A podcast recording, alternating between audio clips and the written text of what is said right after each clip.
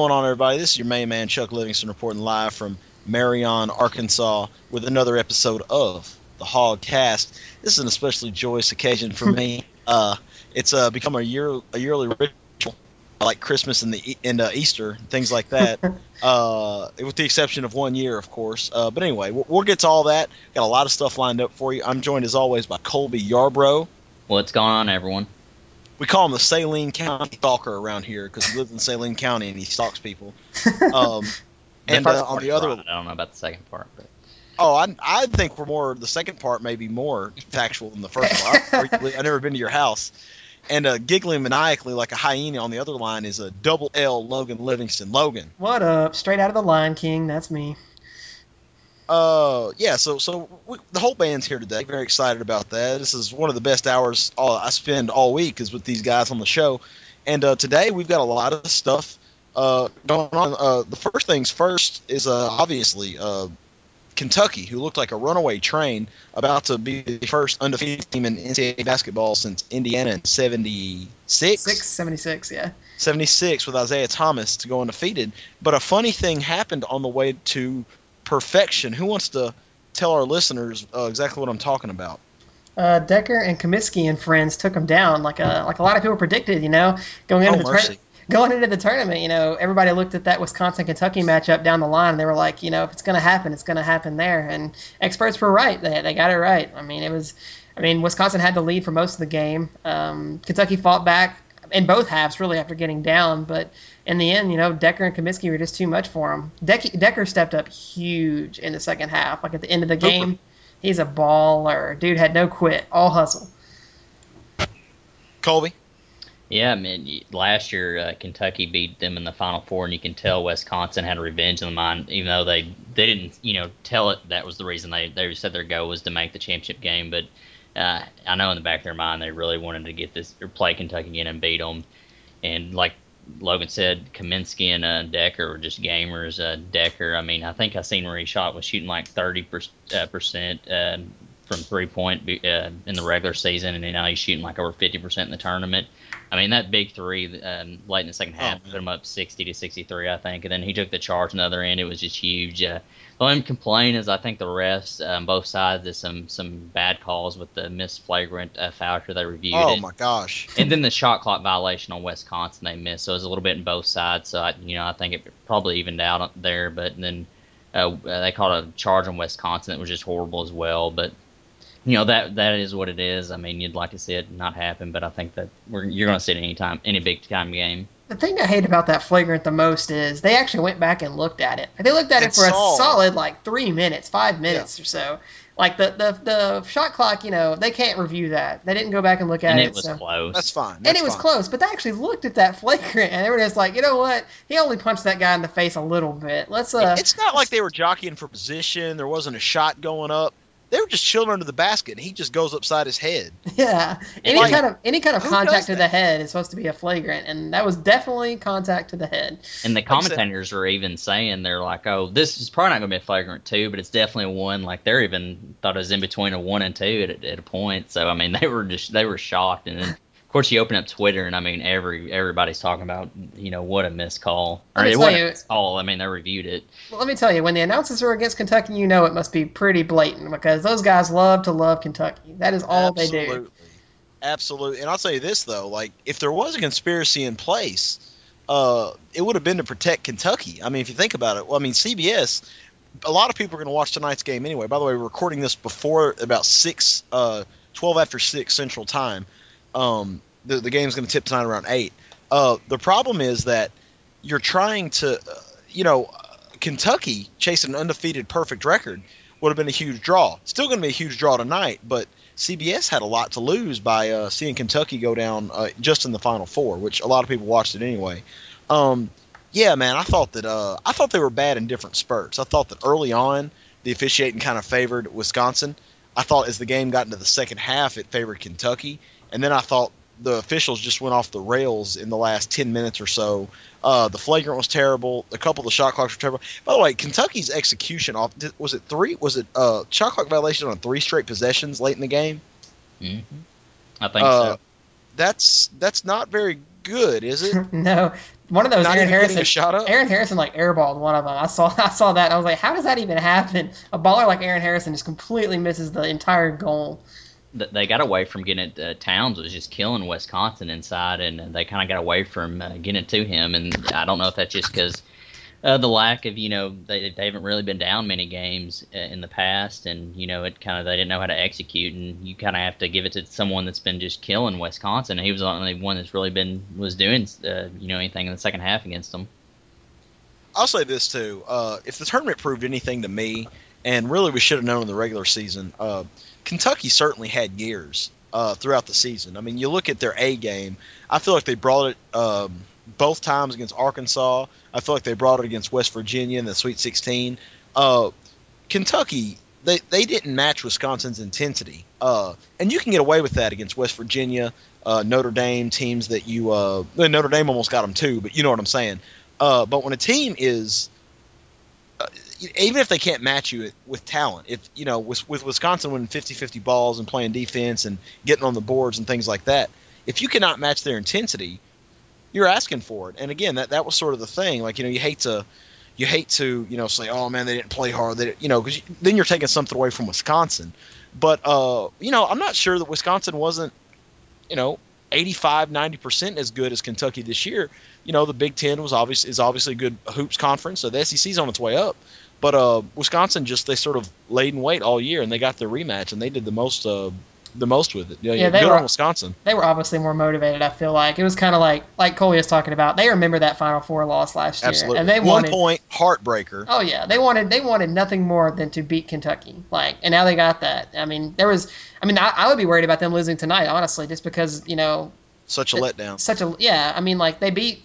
I feel like most of their season was we got to beat Kentucky. Well, they beat Kentucky, and now they still got a game left. So and you've got a, another tough team, Yeah. Duke, who you know they they were able to turn their attention to the winner pretty early because they ended they got out in front of Michigan State and uh, were able to do some things there. And uh, you know, Coach K, uh, he's had some shortcomings here lately, but you can't deny the guy uh, has done a good job with this team. And uh, again, Duke's going to be ready to go too, because sort of Wisconsin has been the the toast of uh, the nation the last two days since beating Mhm. Kentucky, and Duke sort of you know I could see Krzyzewski's rat face just sitting there, just you know, spinning, you know, telling, all right, guys, and everybody's talking about was. By the way, I'm not a Coach K fan, but I'm way less of a Coach Cal. Like if it were Kentucky Duke, I'd be all on Duke so hard. I'd have a Coach But, K uh, hat, shirt, everything. I'd have a, I'd have, I would buy a Duke jersey. Like, I mean, I, I'd wear it tonight. I'd wear it hooping. Like, it, it would be, it would be a catastrophe how quick I flipped.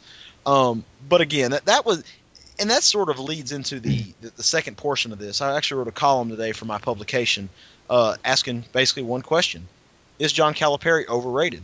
Um, you know, you look at Cal's uh, record, and uh, you know, Final Four regular since he's been at Kentucky, and he always gets the best players.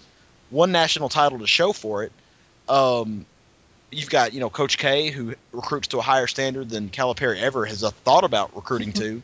You got John Wooden, who's a legend in the game. You got, I mean, it's.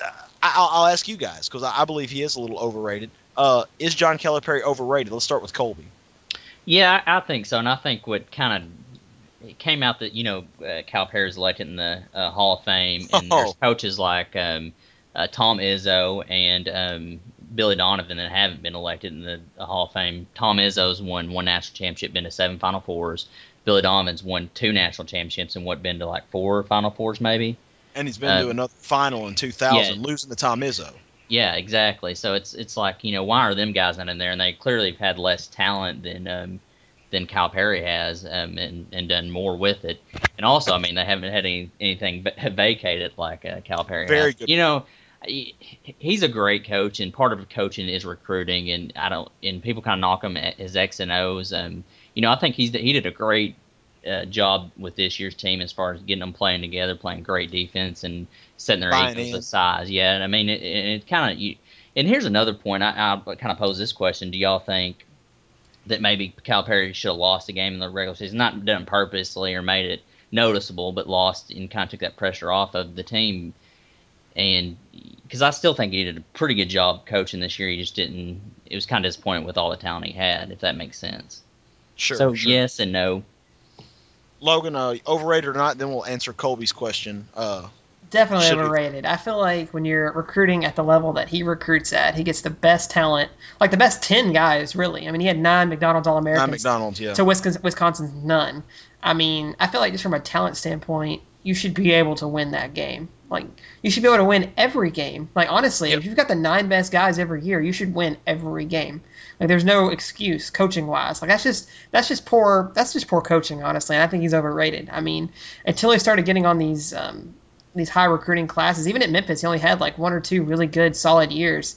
Mhm. Um, so, and he got big off that Derrick Rose year, obviously making it to the championship game. But I think he's overrated. I don't, I really don't believe that he should have been voted into the Hall of Fame right now, especially after uh, having to vacate wins at two different schools. I feel like that's also a blight, kind of like an asterisk on his record. So um, definitely overrated. And to answer Colby's question, yeah, I do. I do think a loss would have definitely helped their cause because I mean, obviously the pressure builds. I mean, we saw it. Anytime you're going for a perfect season, New, New England when they lost to the Giants, I really felt like they, if they had lost a game in the regular season, there's no way they would have lost going in the playoffs. Um, same thing for Kentucky, and they obviously should have lost to the Razorbacks one of those two games. Twice, probably. Yeah, probably should have lost Just those twice, safe, and they just to be definitely and they definitely would have won the national title then, you know. But uh, that's how I feel Food for thought, Cal. that. Yeah, my uh, my theories on um, Calipari being overrated are the same. You know, he's uh, the good things that he had done at previous schools. You know, they've been wiped out. And again, I'm not a big fan of the uh, oh you're going to vacate that Final Four because the fans, the boosters, the parents, everybody remembers that. You know, they, they have those memories. But the fact is that the NCAA thought that you did something you know damning enough that they're oh okay well you know we have to do something you know and it, maybe it is a slap a slight slap on the wrist. Um, but it, it, it does say something. The NCAA has to go out of their way to to um to, to do that, you know. And on top of that, like like Logan said, I mean, if you think about how many times has he lost a game as a uh, as a favorite even in uh in March Madness. Uh, last year they were an eight seed. I understand that, but they again they had talent. They kind of meshed late. They beat Wichita State in the second round. Uh, but I think they were still favored over UConn in the final, unless I'm just completely wrong. Um, you know, it- it's just it's just weird that they always seem to lose. You know, and the fact is, if he didn't win that national championship in 2012 with Anthony Davis, who's the best young player in the NBA right now, he still has no rings, and um, I think that's even more telling. I think that's telling as well. So, um, you know, it, it's hard. Um, yeah, I mean, I think recruiting is a big part of coaching. There's no question, but um, again, you know, losing to Wisconsin in the Final Four, you don't, you don't even make the final with that team. I think that's that. It's not a great look for Calipari. Uh, I go the other way on should he have lost a game. I mean, obviously, anytime you tank a game or something like that, you don't know how it's going to affect your team and things like that. Um, obviously, we could we could say now, all right, they went undefeated in the regular season and the conference tournament, and they didn't win. So maybe if they had done something differently, maybe it would have there would have been a different outcome. I'm not sure that losing a game was was it, but obviously, you know, I still think they'd win the tournament a lot of the times, but Wisconsin took the fight to them on the, on that night, and they couldn't execute down the stretch, and maybe that's a result of them playing a lot of um, you know games that weren't necessarily close because they didn't they weren't used to executing sort of what Colby said earlier late late in the game situation. You know they you know they had a couple close games but against teams they really shouldn't have been close with. And um, again the motivational factor you know that they definitely had gears. You, look you need to look no further than them getting motivated by Wisconsin who, who was the kid that talked trash said they're going to beat them or something Yeah, somebody from West Virginia, and they just got Yeah. destroyed. and they got destroyed. But then you know Notre Dame they laid in the weeds, and Notre Dame should have, I, I say should have, could have easily beaten them, and then Wisconsin did it. So um, I don't think it's a good look for you to have gears like that. I'd rather have a team that you know what you're going to get. Uh, you know, sort of like this year's Arkansas team. You know, Arkansas I felt like every night out, with the exception of you know Iowa State, and maybe Clemson. I feel like they left it on the floor. They didn't win every game, obviously, but I feel like they played hard. They're well coached. They played almost up to their ability, and uh, they just didn't win all the time, and that happens. But Kentucky, they definitely left possessions on the floor, you know, turnovers, things like that. I thought that was interesting. So, uh, but I think Calipari, yeah, in, in that scope, as far as college basketball, I mean, you think about some other guys that have only won, you know, one national championship. I mean, they're easy, they're not easy to come by, but a lot of guys have won. You know, our guy Nolan Richardson, he, he, he, and of course he's in the, the Hall of Fame, but um, is interesting with all the extracurricular stuff that that Calipari's been involved with that he would get sort of bestowed that honor on. So uh, it's interesting, you know, something you could argue uh, for a long time. Uh, going back to Logan's point about Memphis, uh, once he got it rolling, he, he he was rolling pretty good. Uh, he made the Elite Eight uh, three straight years, one Final Four in 08, and then he went to the Sweet 16 his last year in Memphis in 09 and lost to Mike Anderson in Missouri. There you go. Um, uh, DeMarre Carroll. Uh, so it took, but it took him a while. It took him about five years to get rolling in Memphis. But um,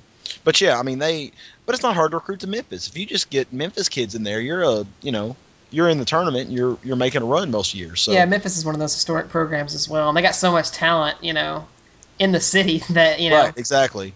And if he ever does pull a kid from out of state, Derrick Rose, for example, you know, Yeah. Chris Douglas Roberts, then now you're really rolling uh, to the point where, you know, so yeah, I mean, you got to give Calipari his due, but Hall of Fame, like, I mean, yeah, maybe if we're just letting anybody in there now, I mean, well, I mean, he, it's kind of weird that he gets- gets in over a guy like Tom Izzo, who's at Michigan State, or you know, I, it's interesting. It's certainly interesting. Uh, I was a little confused about it myself, but um, anyway, um, I, I could sit here and talk about Calipari all night, and I've done it before. But Yeah. uh, there are two teams that are actually playing tonight for a title. Uh, we need to honor and respect those uh, prestigious programs. Let's start with Logan. Logan, give me a prediction and a score for tonight's contest. Uh, I'm going Wisconsin. They got, they got too much rolling. I think I think they're going to take the momentum uh, from the Kentucky game and finish up. I got them winning by about five, like 76-71. Mm, Colby. Yeah, I'm, I'm gonna go with Duke. I, I think West, like we talked about a little bit earlier, I think Wisconsin that was kind of their championship game, and might have a little letdown tonight. And um, and only, and I didn't pick Wisconsin to make the finals, so I kind of go with Duke since I had them in the finals. Also, Colby's a, a, a closet Duke fanboy. Uh, Yeah, I learned about I that. I didn't find out until last week. Yeah, I was kind I, of. I, I used to be a Duke fan. Oh man, you can't used to be nothing. Oh. No, there's no used to be nothing. That's garbage. Co- absolutely. Uh, so I'm the tiebreaker then, huh? Yep. Oh, I got. Gosh, I hate. I, I'm gonna. I'm gonna regret it. I, I got to go with Duke, man. I, I think of the parallels. Yes, I think Wisconsin potentially already played their title game. Uh, they're not really used to being on this at this stage before. I mean, I don't think they've ever been to a title. Uh, of course, none of the players have, but you know, I don't think Bo Ryan has either. Uh, you know, in Duke, like there's a there's a pretty obvious parallel as well. You think back to 2010 when Duke played Butler in the title. Uh, close game, great game, uh, memorable game. Um, but you know, Butler they, they were playing with house money all the way. They they slipped past I think it was Michigan State that year to get Yeah. to the final and play Duke. Well, here's And uh, here's an interesting stat though about Coach K and title games. He Mhm. is one and four against number one seeds in the title game. oh, One of hey, those you know who- losses coming to Arkansas Razorbacks. I was gonna say, you know who was the number one seed in 1994 and and, and showed them the door? Yeah, that was Arkansas. us. That was us, baby. Oh, was us. so, So, who's the team he beat? uh, I really don't. I really don't know. Um, that was. I just saw that on ESPN the other night, so I really have no idea. I just know that he's one and four, and I know that one of those losses is Arkansas. I'll give you another point. Uh, Coach K has won three other national titles in Indianapolis. Yes, he has. And also Uh, Wisconsin, you know, it's, it's, we're talking about revenge factor. Duke beat Wisconsin earlier the season, so you know I'm sure there's some motivation to uh, you know beat Duke. did too. they really? Yep. I did not know that. Oh, I'm starting to look Change your over here at mind? Dekker and Kaminsky now. Hold on a second. Um, So a no, couple interesting I'm- that works I'm in sticking both with Duke. I, I like the way Jahlil Okafor is playing. Uh, he's, he's been arguably the best guy going the entire tournament, other than maybe Dekker, depending. But I feel like Jahlil Okafor has brought it every night. I'm going to go with Duke. I'm going to say it goes to overtime. I'm going to say Duke 82-79 over Whiskey, and then I, I'll be kicking myself when uh, Mike Krzyzewski's holding the trophy up and he's kind of got the tears in his eyes. He's just, I'm just so proud of our kids. You know, I'm just extraordinarily proud of our. I Uh, could honestly see Coach K retiring if he wins this game tonight. man, that'd be awesome, wouldn't it? it would be great. I need him and Donovan and Calipari to go to the NBA. That'd be great. Then the SEC be less loaded. Hey, here's the thing, Coach K. Uh, you know he he's very involved with USA basketball. Him being in the NBA is not as far fetched as you might think. Now, I don't think he wants that headache Mhm. and the travel, uh, but he's coached professional players before, and they all really look up to and respect him. So, Yep. Um, I think he's too old now to make to make that that leap. But uh, stranger things have happened. Uh, Yeah, I think if he was going to go, he'd have went to the Lakers when they offered him a boatload of money that one time to coach Kobe and them. No, Kobe it, was and crew. it was literally a boat. It was a boat made of money. Yeah. And it was also full of money. So there's a lot going on there. Yeah, well, we got enough NCAA basketball talk for now. Let's get back to some Razorback conversation. We're Mm. gonna. Uh, last week's actually the uh, what three year anniversary of the fabled by Petrino April Fool's joke. Um, Heaven so I thought we'd talk about you know uh, how I felt that day, kind of what that was like, and then um, maybe talk about you know how we feel about our program now after we've kind of risen from the ashes. I'll start with you, Colby. Oh, it, it was the worst. You know, you first seen what happened in the motorcycle wreck. Of course, we didn't know actually what happened. You know, when Right. the first the, the motorcycle wreck happened, and I was like, look at you know Bobby, just uh, uh, look at him come in there in the press conference, just owning. He, you know, he's clearly in pain with the neck brace on. And of course, Feel bad for the guy. yeah, you go like, gosh, what you know, what a badass, you know. Th- then of course, you know, later we found out, and I was like, gosh, and so I don't know, it, it was just, it was, you know, it was just horrible time, you know, as an Arkansas fan, you know, you're kind of at your peak of, you know, what we as fans have been as far as uh, football, and then it kind of just comes crashing down, literally and figuratively, and then so I don't know, and as far as you know, you know, I think we're you know, right back on track. We have probably more of a foundation with Bret Bielema now, and you know, it seems like everything's coming. You know, it took a while, and it it looked like it, it when John L. Smith would never get back on track as a football program, but it looks like things are finally on you know you know trending upwards with the football program, and so I don't know. I, I, it was a tough time, but you know, I'm glad. To, it seems like it's been forever ago. It seems like it's been 10, 15 years ago, but it's only been been three years. So I'm still Um, amazed that Bobby Petrino got up there and did that press conference, like, and just flat out lied to everybody. Where's I his mean, agent? Who's advising him in this situation? Like, I have no idea because, like, he has to figure out that somebody's gonna realize what actually happened, right? Like, I guess he just assumed that they were gonna cover it up, which, again, in SEC football, that's kind of a safe assumption for some teams, but um, it didn't happen. And I mean, I just I can't believe he actually got up there and said what he said, like, just flat out lied to everybody. I, I'm sure somebody advised him not to, but he's like, I'm Bobby Petrino. I can do what I want. I You could actually see Petrino saying that. They'll they'll cover for me. Don't worry about it. fine. I'm gonna wear my Sugar Bowl hat and Give it's gonna be paint fine. They're gonna pull the good old boy for me. Uh, Here's yeah, he thing. had to assume. He had to assume. He's wearing that Sugar Bowl hat, and it's been like two seasons ago. Like, what is he doing? He wanted Yeah, people was- to remember when it came out. You know, hey, look what I just did. yeah, he's like, hey, I, I took you guys to the BCS. Don't forget. And then we just won the Cotton Bowl three months ago. So Mhm. you know, take it easy. Yeah, he had that. That's all I can think of. I mean, how? What a circus, though. By the way, like, and I think I even told you all the time. What is it with Arkansas football and just having the craziest coaching situations in the world? I mean, if you look back over time, since Frank Broyles, you had Lou Holtz, who was constantly at war with Frank Broyles and got actually took the Minnesota job to get away from Frank. Okay, Minnesota, cold freaking Minnesota. Frank loves to run some coaches off. Let me tell you. Frank loves well, and again that transitions into Ken Hatfield. So here's the thing: at the time when Ken, Ken Hatfield was winning ball, nine and ten ball games a year in the Southwest Conference two years in a row, people forgot about Lou Holtz because they're like, "Oh man, he upgraded us." But then he ran Hatfield off. so he runs Hatfield off. He goes to Clemson. We hire Jack Crowe. Of course, you know Oh, about the Eric Jack Crowe, Crowe. situation. Air Crowe. You know about that situation, okay? Um, you know, so much to the point where we lose to, to the Citadel, and Frank skips church that Sunday morning after the Citadel loss so he can get funds together to, to fire Crowe because he knows he's got to do that now. You got J- Joe Kines, you got Danny Ford, who is a debacle, you know, way past his prime. You got Hey, Houston Nutt and He took us to everything. an SC title game, baby. So did Houston Nutt twice. Oh, What's God. your point? What's your point? Uh, again, Houston Nutt. All everything that transpired while he was here. You had the Springdale saga. You had the uh, the Donna Bragg Donna situation. Bragg, yeah. You had the way he left. Then you've got Petrino. Here's the thing: if I'm Bret Bielema, isn't Arkansas football almost like the house in the Amityville horror? yeah. Where like if you become like like even Bret, who seems like a stand up guy, like a good guy, family guy, loves his wife, you know, got dogs and stuff, you know, works hard. Don't you feel like if you're Bret Bielema, like you got to rolling at Wisconsin, like do you want to go to Arkansas where something terrible is going to change in your personality as soon as you become like have some success and Well, fame? here's like the thing. The lucky the lucky thing is I don't ever see him leaving Jen or cheating on Jen like ever. why would you? Because I mean, I mean, why would you? this Yeah, I don't story, understand. We've seen Yeah, this as coach, yeah. Don't don't jinx us, guys. I wonder if Yeah, Jeff you're right, Long yeah. actually. I wonder if that was one of Jeff Long's criteria. How bad is his wife? Like on a, it got to be at least a nine, or we're not going because like he's gonna run off on his wife. That's a good point, you know, and I mean, and the women that uh, occupy Fayetteville are also of a high caliber, so you know, I could see where that's a, you know, uh, high caliber. Yeah, exactly. Something you got to watch out for. Uh, like I said, uh, as for state of the program, yeah, I mean, it, it was a long two years. Let's be honest, between the John L season and uh, Bret's first year.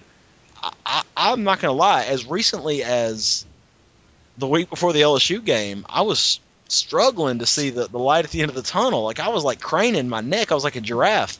I was like I was like, man, is it ever going to end? Like how many licks can we take? uh, we've just been extraordinarily blessed and uh, lucky to get a guy like Bret Bielema, who is a tireless worker, a good guy, a good football coach. Uh, and again, those two years, I'd love to have those two years back or something like that. You know, they're at the time, I was just delirious with Petri- with the in the during the Petrino era because I was like, man, can they just suspend him for the year and bring him back? Like, can he still recruit? Like, I just. I just I didn't want to lose him because he did so many good things for us, and you know, and he's certain. I mean, that hasn't changed. Obviously, he was a great coach and is still a great coach. But I, I just, man, you know, you look back and, uh, I, I don't know, it, it was crazy. It's, it was a crazy situation. Uh, I'll never forget the good times that we had. I'll always be appreciative of them. You know, I've told y'all before. 2009 was the last year I was at UCA in the fall, and I, I went to more Razorback home games than than ever. You know, just because I was so close and. Um, you know, it's like I, it was a great time. Like I, I love Ryan Mallett. I loved I loved all those guys. You know, Knile Davis, but just um, you know the, the good time, you know the BCS and the Cotton Bowl and all that. But uh, you know when a guy gets to that to that point where he just thinks he's above the law, I mean it probably is time to to cut bait and move on. And now I understand why. I always understood why they did it, but now I'm almost glad that they did it because uh, I, am a, I'm a big believer and I'm a believer. So I'm a believer. Uh, yeah, I mean, know, I, I agree. I mean, that that that day was like um, the worst April Fool's joke ever. I know my brother-in-law he he texted me. He was like, "Man, BP got in a car crash or a, a motorcycle crash," and I just laughed at him. I'm like, "Dude, Stop you're crazy. lying, Matt. It's April 1st, dude. What are you doing, Matt? Stop Yeah. being a dummy." And then uh, you know it was all over ESPN, and I see the, the fabled neck brace and Sugar Bowl hat, and and Logan's like, man, they're really going far with this April yeah, Fool's this is, joke. this is a really they're going deep into this thing, man. And yeah, I mean, I mean, I can't, I still can't believe he lied like that in the press conference. I mean, there's no way Jeff could have kept him after that. Even even after finding out about the money, that press conference alone was like it would have made Jeff Long look like an idiot. And let me tell you, Jeff Long is not like looking like an idiot at all. You don't clown on Jeff Long. no, you And don't also, sign on Jeff Long.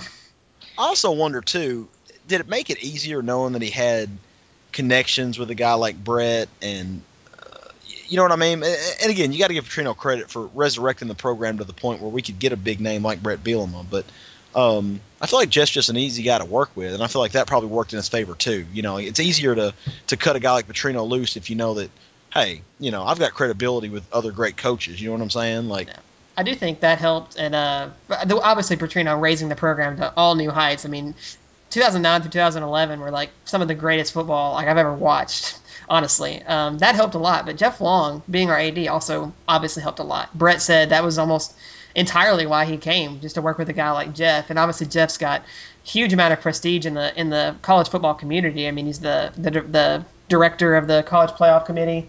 Um, so I mean, I think that helped a lot too. Yeah, and uh, and, again, like I said, they and give Jeff Long credit. I mean, here's the thing: that was not a popular decision when he made it. Still not a popular decision in some necks of the woods. Um, but here's the thing: he gets paid the big bucks to make those decisions, and uh, that's the thing. Like, it's it would have been easy to maintain the status quo. Like, I've thought about it. Like, yeah, I know, I hear what you're saying. Oh, you couldn't have kept him. I don't know, man. There are some people, some big money people at the time that would have said, "Oh, boys will be boys," you know, sweep, you know.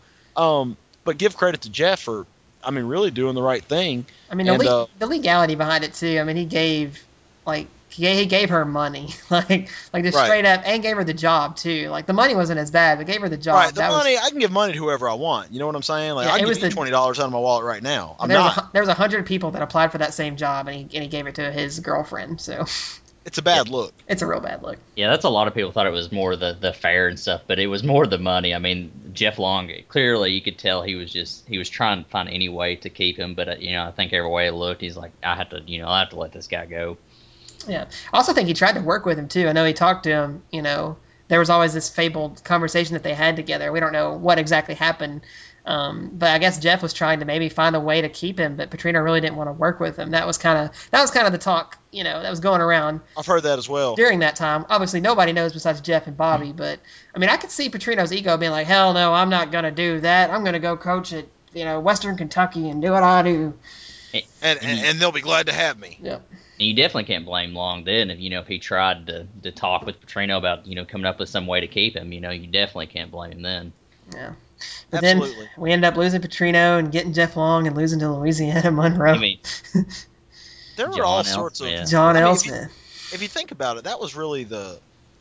Was that the most bizarre year in college football history? Like, let, let- let's be honest. Let's look at from January one of that year, because I think the Cotton Bowl that year is on the third or the fourth of Jan. Logan, you win, so you probably know better than Yeah, it was Um, all right, so really top of the world, right? Like, Yep. I mean, it wasn't a BCS bowl, but it might as well have been because Kansas State was very quite good that year. They had the, the Collin Klein. you Collin had Klein. uh, so so let's be honest. It wasn't a BCS bowl technically, but it was a, a bowl win over a top ten team, which is the same thing, right? I Mhm. mean, at the end of Yep. the day, so. And you, you think everything's trending upward, right? You got Tyler Wilson coming back. You got Player. You got Cobi back in the Knile mix. Davis. Knile, Knile Davis. And you're looking ahead. You're like, oh man, we could do this. Can be an every year thing. Oh my gosh. so then then Bobby gets flung off the, the back of the bike or, or beat up by uh Probably beat by, up by the boyfriend. might have been beat up by the boyfriend. I didn't see the guy. Like I don't know how big he was, but you know Bobby's not a real big guy either. He kind of had small man syndrome. Um, to, if, if you ask me. Uh, so then you have John L. Smith's clown act involved. Just, just an all-time terrible season, and then you end up hiring Bret Bielema, a huge name, huge, still a huge name, in December of that year.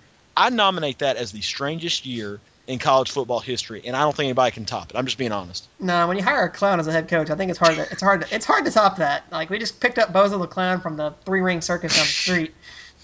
And just said, "Hey, get out there, go out there and get it." You know, seriously. Look, there's no reason we shouldn't have got a bowl game that year. We had enough talent to get a bowl game. Like, and the have been SEC wasn't what it is now. No, it's not. We could have gotten six and six, dude. Like there's we had Cobi Hamilton, Knile Davis, Tyler Wilson. We had a pretty pretty decent offense overall. I mean, a lot of it came back, but I mean, Chris Gragg. Chris Gragg was still there. I mean, Yeah. there's no reason we shouldn't have won six games. There's no reason.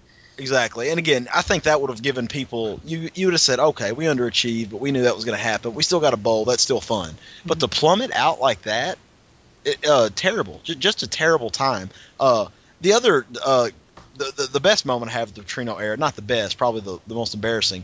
Uh, Logan and I went to the uh, spring game in 2011. Uh, the, the year of the Cotton Bowl, and uh, we were in the end zone by the uh, of Reynolds Razorback Stadium, and we're sitting there hanging out or whatever. And I just like we were with Kevin and uh, Aaron Carter too, and like I was just I was going to look on the field and look around. And I look up on top of the the the Broyles complex. There's Bobby M.F. Petrino like just in there chilling, overlooking the thing. So for some reason, you know, like I, I'm like, Bobby. Charlie's like a like a schoolgirl at a One Direction concert. By the way, he's like, Bobby, I love you so much. That's what makes you beautiful. Like he was like fangirling hard, and Bobby wasn't even close to him. He was a solid like He 75 yards away. he was not studying me. I actually called out to him twice, and the second time he kind of waved like a half wave, and I was just I glow. I was like, oh yeah, he waved at me. Holler at your boy. Like let me That tell you, like I'm embarrassed on, about Chuck on like a daily basis, but that was like the lie. most That's embarrassed. I've ever been. that's a lie. You're lying. You're, you're lying your teeth off right now. You're Love lying you, to Chuck. people. Love you, Chuck. Uh, no, that, that actually happened. All that's extremely accurate. Like he he he he he ignored the first one, okay, because he's just like, all right, surely this grown man's not going to call out to me. nope, there he goes. He's calling out to me again. Let me just throw him away so he'll stop talking to me. I don't want to mess with this peasant. Um, and that's exactly how that was the uh, that was the sort of that was him being excited about it. You know, he he, he was very annoyed, but uh, you know, so it was a good time. You know, we had good times. We're gonna have good good times are coming back though, and uh, you know, Bobby's at Louisville, so they they sort of deserve each other as well. I've got one last question before we leave and go on. Yes. Um, about Bobby. Well, not really about Bobby, but about that season afterwards, I guess. What's the worst loss you guys think? ULM or the Citadel? Because we mentioned the Citadel game as well in this in this episode so far. I'll start with Colby. The ULM because the, I, I don't really remember the Citadel. Um, I really wasn't. I don't remember it either, the Ball uh, then as I am now, but the ULM it was just like we were expecting a good season. We had a couple. We played some non-conference games, either one or two before, and I was like, you know, we're not looking that great. But we'll get together. We're getting ready for Alabama, and then we just lose. I mean, it was just, it was the worst. Well, and also being in control of that game hurt as well. We were up 28-7. I'll never forget it. And like I was at a friend of mine's house because I didn't have ESPNU at, at my home at the time. So he's like, "Oh yeah, come on over. We'll we'll, we'll watch uh, that in the Georgia game, you know, side by side." And I said, "Okay." And we watched it. And I'm gonna be honest with you, when we got 28-7, I you know I started. We didn't look good at all. We didn't look sharp. Uh, but we are gonna win the game, right? Um, I actually kind of stopped watching. I was texting Logan and Colby a little bit, and like we got in, got got into it, and I remember I, I even talked to my dad at one point. He he was at work. He didn't see the game. I was like, ah, we're up 28-7, 28-14. We don't look good. And uh, I, I checked back in and like ULM's driving. They're in the red zone. It's 28-21. And I'm like, hold on a freaking second. Like, how did this happen? Like, I serious. Like, I I almost never do that. Like, but I did, and like I couldn't even tell you like what happened. I remember how they tied the game, and I remember how they how they scored in overtime to win the game. Um, it's got to be the Citadel. I mean, here's the thing. That was Crowe's third season. It was our first year in the SEC. They were a Division One AA school. Uh, no reason we should have even been involved in the game. I mean, it's, it was the, it was a season opener, so we had all summer to get ready for that one game. Okay, and here's the thing: that team had talent too. People forget this now, but after we fired, after we removed the Crowe cancer, which is what I call him, um, after we removed him, uh, Joe Kines came in and circled the wagons, and we beat South Carolina 45 to seven the very next week. Um, so like I said, South Carolina was going through the same SEC learning curve that we were, but a 38 point learning curve. Like there was talent on that team, and we even beat LSU that year as well, and Tennessee in Knoxville on the last second, and they were ranked in the top five. Um, so that team had some talent, uh, as did 08, obviously. 08 probably had more talent, but ULM, they're just a scrappy. And technically, Tyler did get knocked out in that game, if you remember. Yeah, remember? they threw they threw Brandon to the fire. And by the way, that was my Yeah. worst. That was the like literal most craziest thing about that game. We got Brandon Allen in as a freshman, and we're just guns-. We're gunslinging the ball. Like if we had just ran Knile Davis into the ground that game, we'd have won the game easily. Like I think he, 28-14, and I think he. I think he threw the ball twenty times. Maybe not exactly He did. twenty, but he threw the ball a lot. And I think he was about five of twenty too. Mhm. Like he, he didn't have a great. Well, again, he's true freshman. Like I said, he, you know, I'm obviously a big critic of Brandon, but true freshman, Can we can we, game. Say, can we talk about this? His first two games, he loses to ULM and uh, and gets totally curb stomped by Alabama. Like, what does that do to your psyche? You know what I mean? That's probably a lot of problems That's right, he yeah. has now is from them two games. I mean, they, they, Paul Petrino just threw him out there. It's like, here you go, boy, I better sling it. yeah, like I mean, oh, Chaney-esque. It was Chaney-esque, right? Like, yeah, eh, that was even worse than Chaney. And I hate Chaney more than anything. And I, I mean, that's just Really dumb. That's just stupidity. Because here's the thing: you've got a young guy that's never taken a snap in a game. You're, you're throwing him out to the wall. That's just terrible. You know that was uh, yeah, or, or you hand it off. Like I said, you shorten the game and you get out of there. Especially with the shaky defense that we had that year. I mean, they scored with like 48 seconds left to tie it up or something, Look- right? I mean, it wasn't a lot of time. You run the ball like six times of those 20 passes, and you probably win the game. And you at least escape with a 28-21 win. You can tell your fans, look, we won the game. Our quarterback got knocked out. Like we, we did our best. You know, I mean, you can spin that, but you can't spin that loss. But I say the Citadel just for those reasons. And it was just it started off our our time in the SEC on maybe the all-time worst note of all time. So Logan, what do you think? I have to go ULM just because I know nothing about the Citadel game at all. I mean, the ULM game for me, we were ranked number eight in the country, and hype was at an all. I mean, it was we were still hype even after Petrino got fired. We were all very happy and excited Yeah. about the season, and I mean, it just all came tumbling down so fast. Like I've never, I've never been like, like the high and low was so quick. Like I went from like being so excited for the season to start to being like, I really need this to end and John L to be fired right now, like today. So he can move on with his debts and things like yes, that. Yes, just go home, John L. We'll figure something out. This is horrible. So uh, we're on the football kick, so we might as well move into spring football. Spring football did it kick off two weeks ago, Colbs? Yeah, I think so. I think it started like I think it was two weeks ago. Yeah, something like that. So, uh, you know, spring football is really rounding into shape, and we got Colby here. He's been he's been monitoring it really quick. Colby, what's been happening at spring practices? Well, the first thing I think we kind of all noticed is when they released the depth chart, they kind of moved some positions and uh, a little bit with offensive line. They moved Kirkland to left tackle, and they moved Skipper to right tackle, and then Ragnow to r- uh, right guard, and probably makes a more athletic line. I, I, I noticed uh, some people were saying Enos was running some screens, which we never seen any screens last year, and then. And then on the linebacking crew, Ellis moved outside linebacker, and then Josh Williams took over as as the Mike linebacker, and then I think Hackett's the other starting outside linebacker. So, what do y'all think about some of these position changes? Or, I mean, I know they're still in the offensive line, they're still linebackers, but what do you think about some of these changes? Well, I think it's the time to do it. You know, if you feel like you, uh, again, I, I trust Bret in this situation. I, you know, if he feels like they could benefit the team, then I'm for it. I think it's interesting that you've got some pretty key pieces from the last two years, right? Like moving positions. You know, you're talking about Brooks Ellis, you know, moving outside linebacker. But again, he was sort of. I never thought he had the range to play middle linebacker anyway. I thought he was a little, you know, fit. yeah, maybe a better fit on the outside, almost overqualified to play outside linebacker instead of being maybe not qualified enough to play middle linebacker. Just like he's just not as fast as some of the other guys, but he's in the right place a lot of times. So uh, I like that. The offensive line, you know, obviously that's um that's a situation. You know, that, that's sort of Bret's uh, bread and butter. You know, if he if he thinks that could help the team, that's fine. You know, I, I don't admit to I don't claim to know a lot about offensive line play, so you know, hey, I, I'm for it. You know, I thought the offensive line played well last year. Um, but you know, if you got some tweaks, you got some recruits in that you know are pushing. Hey, you know, I'm all for it. So Yeah, I think the most uh, excited I was, I saw that Froholdt and Ledbetter looking like they could play like right now, like starting positions actually, and I thought that was super exciting because I know we talked to Froholdt, you know, just a few months ago, and uh, it's just exciting to see him being so successful right now. Um, and he looks huge. Did you guys see the pictures of him, man? He looks Yeah, like a huge. monster, like a monster. So that's exciting. I mean, it's, it's going to be really good to have that depth this year. I mean, I know last year we still had some depth, but we had a lot of young guys too. I know our strength last year was probably our offensive line still, but they're even going to be better this year with even more depth. So I'm very, very excited about it.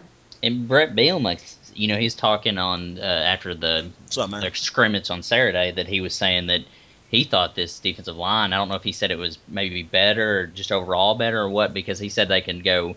They have two or three deep where they didn't have it last year. So you're maybe looking at the Mississippi State as last year they had you know eight guys that can go in or out at you know or ten guys that can go in or out at any time. So maybe you know Spaight said he thought the defense would be improved. I don't know. If, I don't think they can get you know tens. It's hard to improve from the number ten defense overall last year, but you know, I'm starting to feel more encouraged. Like this team, this defense can be pretty close to where last year because the secondary is kind of coming along.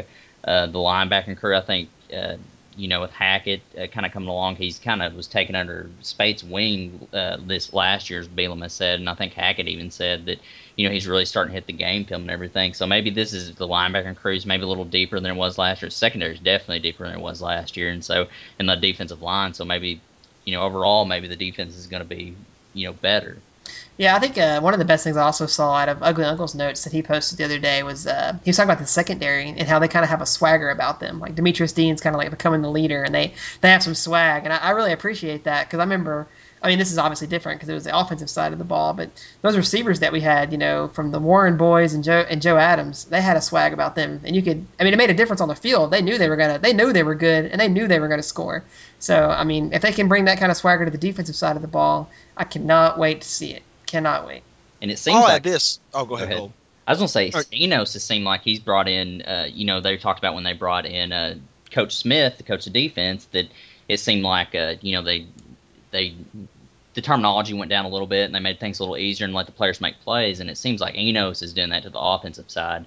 They said I, I know a bunch of players said his he's just easier to understand. I know he's working more with the quarterback, so I'm I'm hoping to see kind of a big turnaround in the offense this year. Yeah, the thing I'm interested, you know, obviously the Razorbacks lost some pretty big names on defense last year. Martrell Spaight, Trey Flowers, uh, Darius Philon, guys like this. Um, and I, I- obviously it's hard to replace those guys, but I think the other problem that we had last year was uh, not being deep enough. I think we saw it against Texas A&M. I think we saw it against Missouri when we weren't able to move the ball.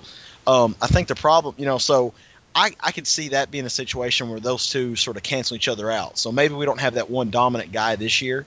Uh, although I, I do like Brooks Ellis and I do like guys on the you know defensive line uh, stepping in. Uh, but now if you're able to, to you know rotate in eight or nine defensive backs and you know a few linebackers even to keep your guys fresh, well, you know maybe maybe you're just as effective. And again, how much of it was Robb Smith? You know, he kept Robb Smith in the fold. Second year in the scheme for the defense. I think those are all things too that could really come in. ha- You know, so it. Yeah, I don't think they'll fall off as much as I originally did when we lost those players. I feel like they could, with uh, more quality bodies instead of just having regular guys. I think that's could benefit us. Uh, you know, it, it's tough to think about topping last year because we were so effective defensively, but um, I could see them still being in the same stratosphere anyway. So Yeah, and uh, made a good comment, or a comment. I was, I think I texted y'all about it. That he said that you know he's like, no doubt about it, this is a good team, and I might be mistaken, but I never heard him say anything like that. He's always saying we're one or two recruiting classes away. I mean, of course, I know he don't. He this is not the best year he's probably going to have is next year. I don't, and I don't think he thinks that, but he's starting to see, you know, hey, well, we're a good team. We can start competing. And uh, with the big boys now, and then you know, of course, the next year or two, we're still going to bring some more pieces and hopefully build on that. But I mean, this is I think he's finally got his team. Yeah, I also think uh, one of the guys that I was that I've heard I've, I've haven't watched a practice yet, um, but I did see one of the guys that also was getting some praise was JoJo Robinson, um, and we all know how much we need some kind of help at wide receiver. So everybody seems like he just looks like one of the best receivers out there. So that's very promising to see. So hopefully he can keep his off the field issues at a minimum and stay with the team. I know he had some problems early on, but uh, he'd be he would contribute immediately probably if he gets it together from what I've heard and seen. Yeah, Bielema actually made a comment and said he was really getting his act together and said he actually made a, a 90 on a test. And I don't know if grades was his problem, but he said he made a 90 on a test in a class he was uh, struggling with, and he was really excited about it. And seems like he's really starting to get things together and maturing. So hopefully that continues. Talk about players that had trouble. Um, Kendrick Edwards and uh, Anthony Brown uh, seem like they can still make the team, but they're kind of on the outside looking in and have a lot of work to do. And uh, couple of South Florida kids, or t- I think they're both from Florida. Uh, some problems. So I mean, I don't know. That's three Florida kids that you can, we kind of seen some problems with. So hopefully that's not a trend. Jacoby yeah, we, just throw shade at Florida. He did. He just threw total shade at him. But no, I agree because we did. We definitely need to keep recruiting that. You know, Florida's obviously a hotbed of talent, so we need to keep going there. But if we're going to get a bunch of troublemakers, it's not going to really do us any good. Um, kicking them off the team is obviously going to be a detriment to us as well. So we've had a lot of kids. Bielema has had a lot of kids from South Florida on this team that hasn't caused any problems, such as Kirkland, Collins, and um, you know Merrick seems like a great kid, and there you know a bunch of others that you know haven't heard anything about. It's just you know the, uh, these last few these last few players. Mm-hmm. Yeah, it's an exciting time of year because we're so far from football but there's stuff going on again. They had they had a uh, scrimmage the other day. I didn't see really, I didn't catch any details from that. I don't know if y'all did or not, but uh, obviously the big scrimmage is going to be on April what was it 25th, Saturday in Fayetteville. Yep. Uh, so that'll be very exciting. I think we're sort of in talks to maybe make something happen that weekend. Uh, I know Logan said he wants to go as a Colby, so uh, if we're able to make it a hogcast uh, get together, hey, you know, we, we, might might just do that. You know what I'm saying? We'll, we'll let y'all buy some steaks or something because you, you enjoy go. the show so much. uh, you know, hey, I, I'd eat a steak that was paid for by a listener. How about you? I mean, I think I would. I'd take any free. Oh, I say any free steak. I mean. oh yeah. man. Well, I guess also we can touch on baseball real quick. I know that uh, obviously the Hogs won a series against Ole Miss, and we also beat uh, Auburn two out of three. Auburn yeah, here recently. So things are picking up for the Hogs. I think we're at 500 right now, 15 and 15. Is that right? Oh, sounds sounds close. I think we're right at 500 or pretty close to it. So hopefully we get it turned around. I did see where one of our catchers actually uh, got, uh, I guess not dismissed from the team, but he got I don't know what to call it. He's he's been having concussion problems, so um, he's not going to be playing anymore. It looks like I forgot his name, but I saw Van Horn talk about it today. Um, so that's kind of disappointing. But hopefully we get it turned around. I know obviously the the beginning of the schedule was front loaded pretty hard with series against you know Vanderbilt and, and LSU. So it's good to see us finally getting some success. There. Right, I'm, I'm actually glad you said that. The Hogs are 16 and 15 and five and seven in the conference. Uh, you know, five and seven is not much to write home about, but they're um, they they're actually in third, tied for third in the West right now. Uh, A and M's at the top at nine and two, LSU's eight and four, and then you've got Ole Miss and Arkansas tied at five and seven. So yeah, A&M's um, actually the number one team in the country right now. Right. So we'll, we'll, get the pleasure of seeing them again later in the season. So um, I'm glad you brought up the front-loaded schedule because you know I think a lot of people were sort of I don't want to say jumping off the ledge or anything like that, but they uh, obviously anytime you lose what five out was it five out of six? Yeah, it was. Uh, yeah, it was quite yeah. a few. Yeah anytime you lose five out of six to to anybody in the conference, you start to get worried. But you know those teams are just on a different level than Arkansas right now. And uh, you know, I said Trey Killian, he was trying to pitch back into shape that we know you know we know he's capable of and things like that. There are a lot there's a lot going on there. Uh, so I would argue that those are sort of the series you don't mind like having injuries again because like you know it's going to be so tough to win those series anyway. Uh, and now you really need to take care of business against the teams that you're that you should take care of business against, which they've done the last two weeks against Ole Miss and Auburn. So uh, that's a nice run. If they keep trending upward, that, that's not a, that's not going to be a bad deal. Uh, still have a lot of faith in, in Coach Van Horn. He got his 500th victory on uh, after Sunday's win against Auburn, which is a pretty significant milestone. And uh, he hasn't forgotten how to coach baseball. It's just it's going to be one of those things where it sounds like the SEC is just stacked. Um, and uh, you know that's just how it's going to be sometimes. per per usual, SEC stack yeah. for baseball. Baseball's brutal, just about as brutal as as football, honestly. Pretty close, anyway. Cole, what do you think about the baseball team? Yeah, I mean, there's it seems like they're starting to put you know things together and whatnot. Killian's kind of coming back to, to full form, and a kind of interesting thing is Arkansas hadn't won a series against Auburn since 2008, which which is kind of weird because Auburn's not really that great of a baseball team, and then Arkansas has been really good the past you know for, for a while, and so that just was kind of interesting thing that I, I caught, and, then it caught me off guard when I was watching the baseball game on Sunday. So it was nice for them to win back-to-back series. They almost they came really close to sweeping. They um, actually were tied in the bottom of the ninth, and uh, the, I forgot who the pitcher was, but it might have been Stone. He walked a batter and then hit two straight batters in a row to walk in or walk in the final run. So, um, so they're really close to you know getting the sweep, and hopefully they continue. I don't. Who did they got next? Do y'all know? Uh, let me look Is at the schedule here. here. is it Saturdays. State, maybe. I do not see. I see a buck score. I don't see the uh, upcoming schedule yet. So um, I'm sure it's available somewhere. But um, it's not like something you want to be looking for. It. Uh, well, the thing you got to remember about Auburn baseball for those years, that's when I was managing the team. So that's why they're so, so such a tough out because. Uh, and then this year I gave it up finally, and, and of course you know now the Razorbacks are back on top. So Yeah, we got uh, we got Mississippi Valley State uh, Mm. Tuesday and Wednesday, and then we play Kentucky this weekend. So Ooh, Kentucky. Now the Wildcats are four and 7 Mhm. in the conference and eighteen and thirteen overall. So uh, they're currently sixth in the S- in the SEC East, uh, half a game, just a half a game ahead of Tennessee. So you know the Razorbacks they can really make up some ground playing these bottom feeders from the other division. Uh, and also it seems like the powers in the West this year, like just. Yep. You know, you look at the polls and things like that. I mean, you've got Missouri coasting along in second in the East right now. They're eight and four, but you know, I don't think a lot of people think about Missouri baseball um, unless you're like a Cardinal fan, and you know, in which case I, you know, whatever. That's that's your choice, man. But like, um, you know, but anyway, they. Uh, I'm not even gonna open up that can of worms. no, But uh, that's a different show. yeah, uh, uh, th- th- that'll be the Hogcast uh, after dark. That that'll be. But yeah, uh, so yeah, so obviously they're trying to turn on a little bit. That's a good thing. Um, and uh, it's about time, you know, not a moment too soon, especially in baseball where you it's really more of a sprint than anything. I mean, it is a marathon, but when you've got these SEC uh, weekend conf- uh, series every every weekend, like you can make a good, you can go on a pretty good run, or you can lose ground in a hurry. You know, the Razorbacks they lost ground those first two weeks, and now they're trying to sort of dig out. Um, and uh, you know, the possibilities will be there. They just have to hang in there and uh, get some guys ingrained in some uh, roles. Sound like seem like they're swinging the bats better too. Scored six runs against Auburn and um and lost a game. Colby they scored how many runs in that the night before? Lost three to two. So you know that Yeah. that was one where that you know the offense struggled a little bit. So just get more consistent at the plate, which I feel like is a, a pretty regular refrain for the Hogs at this time.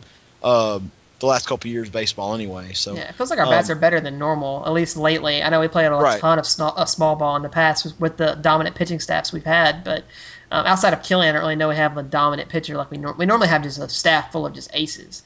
You know, Yeah. when we had uh, Baxendale and uh, I can't remember the guy's name. with the Dallas blonde- Keuchel, Keuchel was good. There was the guy with the blonde. Smyly. Smyly was good. The guy with the blonde hair was really good. Brett Eibner was involved. I can't remember the Uh, guy's name. Blonde hair guy was amazing. I can't think of his name. He was like two years ago. He was good. But uh, we got Kentucky at home, and then we got to go. The next series on the weekend is against A and M at A and M. So Oh mercy, so that'll be a good game to keep a keep an eye on and kind of gauge that'll be a good we're at. measuring stick Yeah, right there. exactly. Need to get at least two out of three from Kentucky. Hopefully a sweep, and then at least win one against A&M. You know, and kinda try to keep second- pace. Yeah. That'd be good. Uh, well, guys, I guess we can kind of cap the proceedings off with a little bit of hog hoops. Obviously, we're still in the dark about the, uh, and I, I got a picture texted me during the show from Colby. Um, you know, the status of uh, Michael Qualls and Bobby Portis is still up in the air, um, which personally I think is a good thing. Uh, but I'll, I'll let y'all explain your side of it. Uh, somebody want to tell me? Uh, again, uh, how do you, you know, have you seen anything, heard anything? Colby, tell me about this picture you've texted me Um, uh, since we've been on the air. I was just looking at Twitter and somebody had a picture of you know it, was, it showed Bobby Portis and uh, Michael Qualls uh, with the team. Don't you blame uh, this on somebody else, Colby? well, they're with the, the team, you know, in a huddle, uh, you know, breaking the huddle. So, um, you know, I don't know if it really means anything. I'm sure they'd be there practicing anyways, but uh, since they haven't made their decision and they're practicing with the team, that's that can't be a bad sign, Sure. you know, uh, with the Razorbacks and everything. So, I don't know. I, I, I guess before.